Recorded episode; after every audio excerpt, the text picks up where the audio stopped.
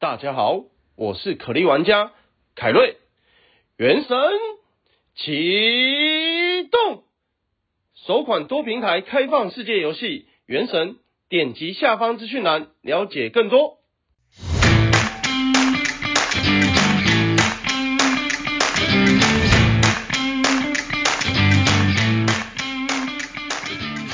欢迎收听小朋友学投资，接下来是步入小周记的时间。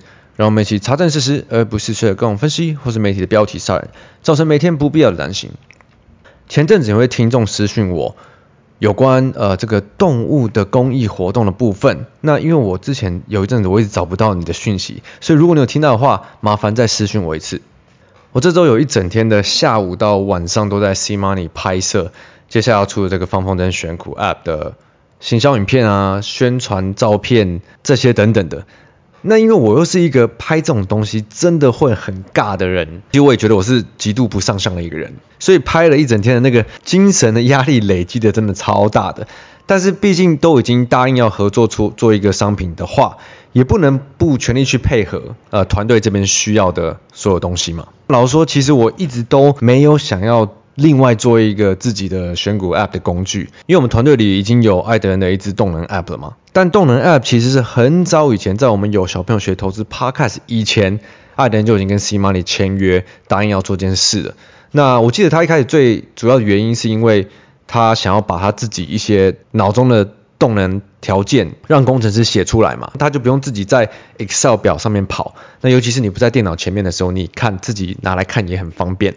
但是因为二零二零二二零二一的时候，那可能是市场太火了，太多人在做这件事了，所以搞了一年半才真的推出那个 App。同时间，C Money 就一直有在游说我去也推出一支比较是我自己做法的 App。我那时候就觉得没有必要啊，呃，没有必要再出一个 App，我也没有特别想要把什么公式呈现出来来给自己用。那一直到去年第四季吧，为什么后来决定跟 C Money 做这个 App？最大一个原因就是我们从做小朋友学投资以来，呃，大概两年多了嘛。那这段时间里，我已经充分的了解到一般大众对投资的不理解。光是交易还是投资，这两个应该是非常极端相反的做法。我觉得很多人都已经比较无法理解这一点了，更别说找到自己的个性，自己适合什么做法，怎样做自己才会比较舒服。那尤其以前一直在法人的圈子里。法人圈子比较像一个象牙塔，在这个象牙塔里面，大家都是遵守着规则在动作的，所以沟通任何事情起来都非常的容易。但自从离开了象牙塔以后，才发现外面的世界之乱。所谓金融文人相亲嘛，大家都觉得自己的做法是最好的，是对的，要说服其他人相信他的做法，是要说服其他人认同他的方式最好的、最稳的，或者是最赚的。我觉得我们一开始出来的时候也是有点这样。对，市场很好的时候，我们觉得我们做的事情很稀松平常啊，我们跟大家分享，大家应该也做得到。市场很热络的时候，当然是做动能啊，对不对？存股很没效率啊。啊，如果市场比较不好的时候，行情比较不好的时候，你就要自己小心啊。讲归讲，对我们来讲可能是很每天在做的事情，可是我们并没有考虑到很多人他的作息、他的个性其实不适合这样做。那如果硬要去做这个做法，其实。对不适合的个性的人的风险是很高的，就是比较站在自己的角度出发。可是我看到去年底为止，尤其是经历过二零二二市场不好这段时间，我会觉得不对。其实任何做法，我觉得都没有对或错，好或坏。投资这种事情本来就是应该要从你自己出发，从每一个人本身的个性跟想法，跟他的经历、他的环境、他的成长过程出发，并且在。同样的一件事件下，例如说股票套牢十趴，或者是股票账面获利二十趴，每一个人的感受跟想要去动作的点，想买、想卖、想加码，对大家都不一样。那怎么可能把某一套方式套在不同的人身上呢？所以我就在想，如果市面上有一个比较系统性的方式，可以帮助大家去理解自己的。市场的个性，市场的人格，那会不会某种程度上可以缩短大部分的人去理解自己的时间？光是我自己，我觉得我我理解自己的时间可能就花了有没有快十年啊？因为你唯一知道自己不适合某个做法的方式，就是做一段时间以后赔钱嘛，这是唯一可以理解的方式啊。那赔钱以后，你就会去试另一个方式。试一试，试一试，你可能试到最后才发现啊，某几个综合以后才比较是自己的方式。那这段时间它其实可以拉得非常的长，所以我到去年底我就觉得哦，如果我们以交易跟投资端去分更细的人格，对，我后来是分了三个交易人格跟两个投资的人格嘛，啊，主要可能会用周期去分辨这一块。那如果有一个像大家都喜欢做那种线上的心理测验，对，如果你是蓝色，那你是怎样的人？如果你是五角星还是七角星，那你是怎样的人？你比较适合跟怎样的人在一起？这个大家都很喜欢做的线上测验嘛。我身边也有几个大男生的朋友都很喜欢玩这些测验。如果我把它做成比较有趣的，变成像是一个找到你的投资人格的测验，那去普及这件事情，会不会让更多人对投资的个性这件事情有更好的理解呢？但问题就来了，要怎么普及这件事呢？我就去研究这些线上测验到底都是怎么做的，是网页呢，还是手机的 APP 呢，还是甚至可能是用 Line 的机器人 Line Bar 之类的？那心理测验的内容要怎么设计呢？结果后来想来想去，有关投资相关的东西，你没有搭配后面的一个策略或者是选股的东西，其实你很难吸引。很多用户来用，毕竟大多数人来投资市场都是为了利益而来的嘛。如果只是做好玩，这好像不够。那所以我可能也是花了大概至少几个月到一季以上的时间，后来才决定去设计一个选股的 App，因为这样好像整个逻辑串起来是最合理的。好，我原本其实是想要分享作者的设计理念 跟平台他们是设计商品的角度不同的这一点。但是我好像完全离题了。反正有关这块的话，我之后周几有时间我再分享吧。我可能也是觉得这周的可以回顾的事情真的是有点少，所以才不自觉的讲了很多其他事情哦。好，那么回归正题来看一下这周市场最主要的一个大事，大家在关注。呃，大家好像也没这么关注了。我是完全没关注了。那那是因为周记的关系嘛？大概看一下，为了要跟大家讲，CPI 这礼拜公布的是。好像是下降的优于预期，然后核心的下降不如预期，然后还有一个美国的 PPI 生产者物价指数也是比预期的好。反正结论来说就是美国的通膨是持续的降温。那反正追这些数据都是为了要去猜升息还会升几次，但是升息就是已经尾声了嘛。那很有趣的是，因为我们的最近 EMBA 在上课的内容其实跟这些很像，也是讲到了很多这个最近美国银行倒闭因为债券的东西啊，就是跟大 G 哥录那几集跟经济的这些数据，算是讲到台湾的 CPI 年增率好像是什么二点多趴嘛。那就有同学很好奇，明明每一项细项里的涨幅可能都是什么十趴之类的，可是为什么统计下来 CPI 会只有二点多趴呢？最近生活中各种物价的上涨可能都是二十趴、三十趴起跳吧。台湾会比较低的关系，很大一个原因有可能是因为房租是失真的。对，虽然房价一直涨，可是房租。差不太多，虽然我们近一年来，我觉得有陆续听到很多的房租，尤其是店面的房租，也是都是乱涨，可能也是涨了三十趴之类的。但整体上，似乎是因为房租的失真造成 CPI 只有在二点多趴。那可是大家有可能忽略一点嘛，所谓的 CPI 是年增率，物价的上涨的指数的年增率嘛。所以举例来说，如果美国去年最高是到八九趴嘛，对不对？五六月的时候，所以基本上有八九趴，它就是高基期的。你再到今年的五月的话，又是去跟去年的五月比，基本上你在高基期的状况下，要持续的大幅的年增长是几率比较低的。因为如果真的去年加七趴，今年再七加七趴，那可是很恐怖的哦。所以说，为什么除了股价有高基期、低基期以外，我们看公司的业绩，例如说公司去年的获利，或公司去年某个月的营收。它如果已经是成长一百趴的年成长 Y O Y 了，它今年如果再持续的成长个那个成长幅度跟累积是很可怕的哦。就像我们在小朋友学投资里面很常提到的 CAGR，你要想象如果你的 CAGR 是三成，就是年成长三十趴，隔年再年成长三十趴，再连续再成长三十趴，所以这个累积的复利的成长幅度是可以非常猛的。那 CAGR 的威力其实就在这里。那你觉得市场现在还在猜 FED 在五月要升息一码的机会是从五十趴变成六十二趴哦，六十二趴变成七十三点五趴，再变成八十点二七五趴哦。你真的觉得这个重要吗？这边是也是有提到那个什么就业人口、失业人口的部分啊。我们上课的时候刚好有聊到哦，所谓失业人口是怎么计算的？你们知道吗？失业人口的计算，他们是算现在没工作。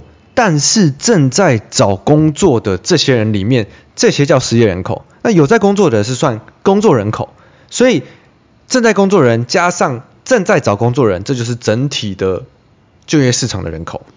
所以躺平族的话不算。如果你在家里你没有找工作的话，你不算是失业人口。那台湾的统计好像是他会抽六万人去问这件事情，是不是听起来好像就？觉得这个数字好像不是很可靠啊。那其实我上课的时候很想问教授这件事情，但因为那时候已经九点二十几分了，上课已经超时了，我怕举手问这件事情会被大家公干。我想问的是哦，那现在很多网红啊、直播的，对不对？直播的他们一定没有去外面找工作啊。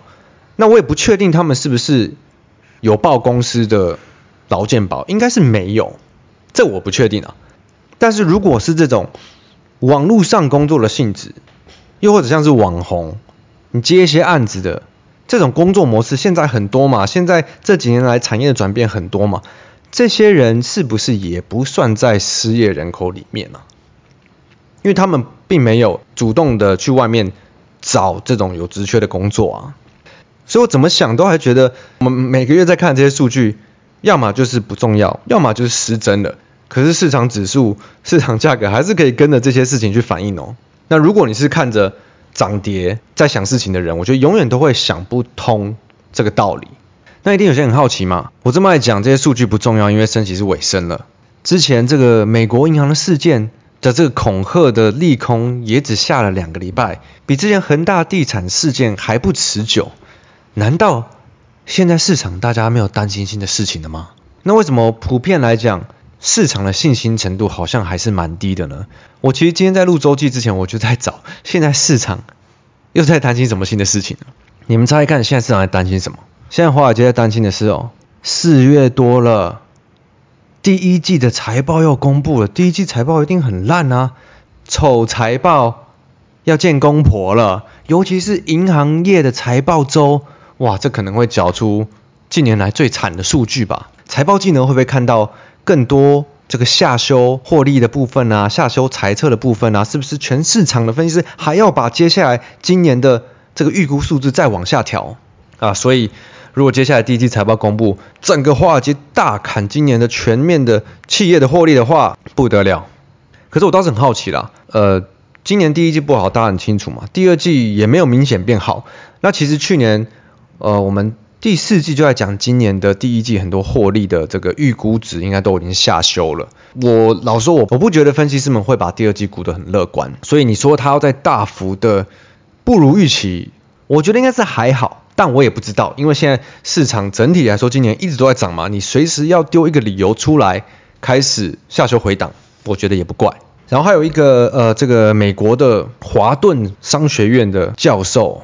我其实之前都不太看这些教授经济学家讲的东西，但因为现在在回去上课了，所以特别注意一下这些教授讲。有一个大多头的华顿的教授说，美股在未来六个月很有可能会陷入困境，因为 FED 的政策升息升太多啦，经济要走向衰退，再加上银行都显示着这个经济衰退的问题可能会比大家想象的更严重。听到这边有没有觉得，哇，这个教授看也太空了吧？他不是大多头吗？但你如果看到这这一个报道最后一句，这个教授他明明就是说三到六个月会陷入困境。如果你是短期的投机客，你要小心。但如果看长期一点，我还是非常乐观。所以他叫，所以他是美股大多头的。那其实我觉得很多学者类的，对不，不管是财经还是有可能是政治体系的很多学者，他们可能就是带着很多理论，可是。实务的方面，可能真的就是比较没有这么多的实务经验，一直都知道这点，但是到最近啊，因为上课的关系，像有一些，例如说可能是比较讲这种分析财报的内容，就自然的会可能比较多教授会提到投资市场、股票相关，那可是这种如果是以我们自己在这个圈子实务经验比较多的人听起来，就很容易听得出这个教授他有没有实务的经验，就他有没有真的在市场厮杀过，还是他比较是讲理论的？觉得真的很多这种理论的事情，如果你没有花一定的时间在实务中验证过，或者是遇到问题过，然后再处理它、解决它以后，理论还是只能是理论。好，所以现在市场在担心第一届财报可能会不好看，哦，或许会真的不好看，因为现在的市场，我觉得任何一个理由都可以回档，大家比较能认可市场休息回档，而不是市场一直继续涨嘛。因为产业端我们也没有看到特别明显的复苏，那就很有趣哦。我还看到一个报道在讲哦，今年呢、美国的避险基金。在追逐今年以来的这个狂飙的涨势以后，已经转为卖家了。那这些所谓的美国的 hedge fund 是以近期十五个月以来最快的速度在平仓它的多多单跟它的一些多头的部位。你不觉得这句话问题很大吗？我们不是在媒体上接收一都是不好不好，经济衰退、负面升息、财报又不如预期。可是你现在跟我说。这些已经买了这么多个月的 hedge fund 避险基金，他们竟然都在获利了结嘞！可是我我怎么好像从来没有接收到他们在很多个月前开始狂买的这个资讯呢？为什么每次接收到都是他们已经大赚完要走了的这些讯息？你不觉得很奇怪吗？所以是不看好，不看好，不看好。哦，这些人大赚，他们要走喽，继续不看好。诶，那我我是不是错过了什么啊？好。接下来继续讲，那投资者呢依然继续看空股市，经济衰退的法，经济衰退的说法仍是主流论调，坏消息就是坏消息，干超屌，难怪你们每次说没事的时候，可以好好投资的时候，股市基本上都已经创新高了。那我觉得这个循环也看很多次的啊，今年一直涨到某一个时间点，它一定会回档，一定会休息。那这个时候，这些看空的声音一定就会跑出来说。你看，果然无稽之谈嘛。现在产业还不好啊，需求还没回来呀、啊，之前根本就是乱涨的嘛。那可能就会说服很多人在持续去做空。但是呢，以过往的经验来看，最后市场还是都是往上嘛。除非啦，除非你又有一个某个突突发事件跑出来。但是突发事件就像我们说的嘛，十个里面它可能只有一个会是真的，会变成是真的，没有办法被解决的事情。最近产业端也是啊，大部分人都会觉得，哎，很多事情都还没变好。可是，光是我们看最近的这种景气循环的产业，呃，记忆体啊、面板啊，或者一些传产的部分，你不会说它真的变好啊？它可能只是最坏的不能再更坏了，因为已经坏到连大厂都在减产了。对，记忆体，三星又减产了，面板友达减产了，所以就可以合理的预估，哦，这边有可能是景气循环股的转折的点啊。你看转折点有可能出来的时候。这些法人钱他就愿意进去在里面排队了嘛。那昨天还有一个大力工的法说说，呃，手机的部分，尤其是 DJ 的部分，可能四月、五月都还会比三月再更不好啊，所以完全还没有到转折的点，它可能还可以再更烂。但基本上你就看，哦，它跌它的嘛，可是其他的东西还是很多公司它的业绩是很好的啊，今年的展望是很好的啊，那还是走它自己的路嘛。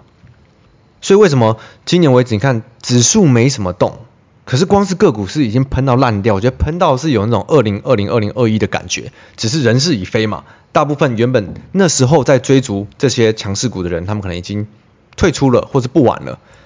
整体来讲，我们看到像台积电这种大公司、大股票，比较被整个景气循环影响，他们动静不大。可是我们看到个别公司，对不对？你看像。军工的坐飞机、汉翔，它这种业绩，或者是储能的今年的大题材，电动车充电桩相关的很多个别公司，他们的本身的表现，今年的业绩目前为止其实都很强劲。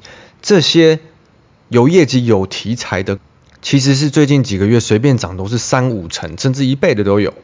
那同时间，你明明是做个股投资的人，你还在那边看总经说，哇，接下来美国经济会衰退啊？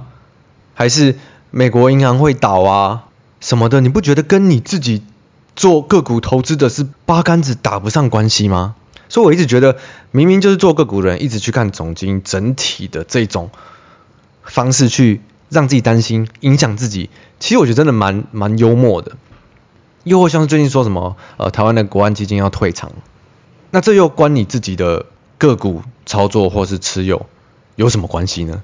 明明就是不相干的东西，但是一直都把它挂在一起。我觉得这就是很多呃一般的大众可能会遇到的问题，所以他们才会天天都担心。